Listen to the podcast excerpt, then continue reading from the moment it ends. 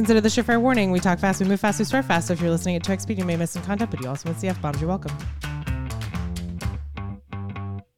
Hi, I'm Vanessa. And I'm Holland. You're listening to Ask Your Work Wife, where every week we answer your questions about how to get more out of corporate America. There's something happening in America right now that we need to talk about. In April, 6 million people quit their job. April 2021. Already, 8 million since January have quit their job. There's an anticipated another 4 million going to quit their job in the next month or so.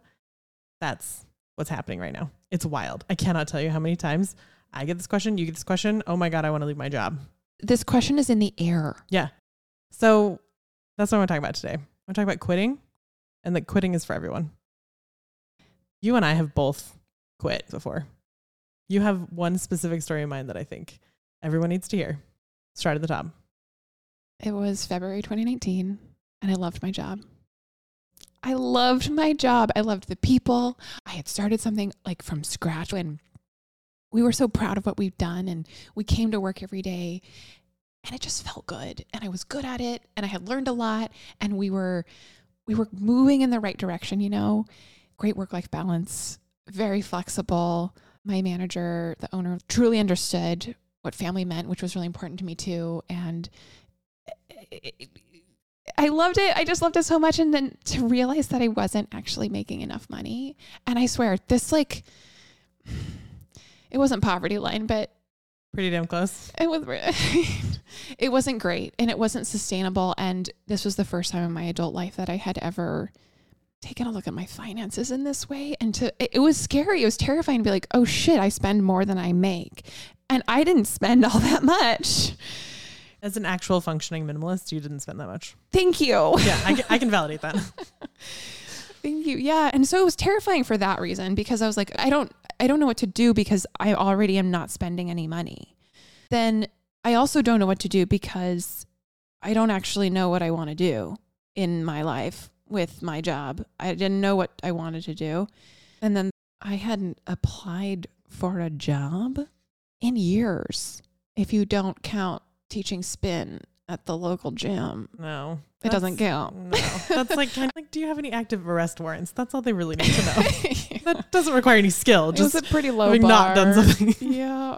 Yeah. And during this part, like during this realization period, I was trying to think of like the last time I had made a resume. Did you even have a resume in 2019? It had a lot of musical performances on it. So no.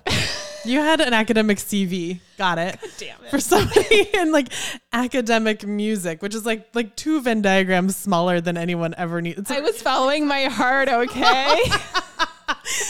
Okay, Holland. So the point is I didn't have a resume. All right, got it. Next. Okay. I wasn't making enough money. I didn't know what I wanted to do and I didn't know how to get a new job. So I don't know. Like I didn't know. And I had this kind of like, oh shit moment. I need a career. I had the same oh shit moment. Let's see, when was this? This was 2016. I was 29. I was up the mountains in Utah working at a resort and it was kind of an all-purpose job. So in the mornings we'd clean out like hotel rooms from people the night before. There was like a little gift shop, little ski shop. There was a kitchen we'd host events at. So I got to like start in doing the dishes. And then when the executive chef realized I knew what I was doing, he pulled me out and started training me as a sous chef. Like it was kind of an all-purpose thing, but I was making $9,000 a year. When I did my taxes that year, $9,000. That is the poverty line according to the IRS, FYI. So I had the same oh shit moment you did.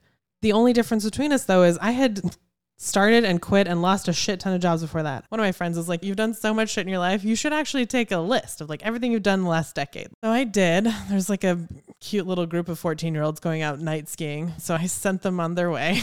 I took out a really, really long piece of receipt tape and started listing out the things that I had done in my 20s. I would like to know what was on the list. I managed a group of DJs. We were the house DJs at Tao and the Venetian for several summers. I wrote white papers for a startup in Utah. I was a missionary in Taiwan. When I came home from that, I got a job as a compliance director. So I was actually a certified subject matter expert in firearms law. So if you ever need to know anything about that, I've done that. I worked at Home Depot as a lumber cashier. I was a sous chef. I coached the winner of Miss Idaho to her interview. You did cleaning on campus. Oh, yes. So I was part of Lou's Lou crew in the library. So from 9 to midnight, we kind of cleaned the library and kind of just fucked around, which was very fun. It was amazing. That does sound great. Yeah. So sitting there top of the mountain, making this big ass list of like stuff that I'd done, I realized like, I'm going to be 30. That's a whole decade of fucking around and not really finding out. I had a no shit moment then that I was like, I need to do something different. I need to accomplish something for myself. I don't need just a job. I need a career. We've been in that place where we've said to ourselves, oh shit, it's time to start something for real this time. And I think after 2020, I think there are 8 million people who are in the same place of like, I've had a whole year of doing the same thing I've been doing. Do I want to keep doing that? Is this really what I want? Yeah. Do I want to do that for another year? Do I want to do that for another 5 years? Like everyone that I know at every single stage of their career is having this question. Is this really what I want? The answer is turning out to be no. Turns out quitting is for everyone.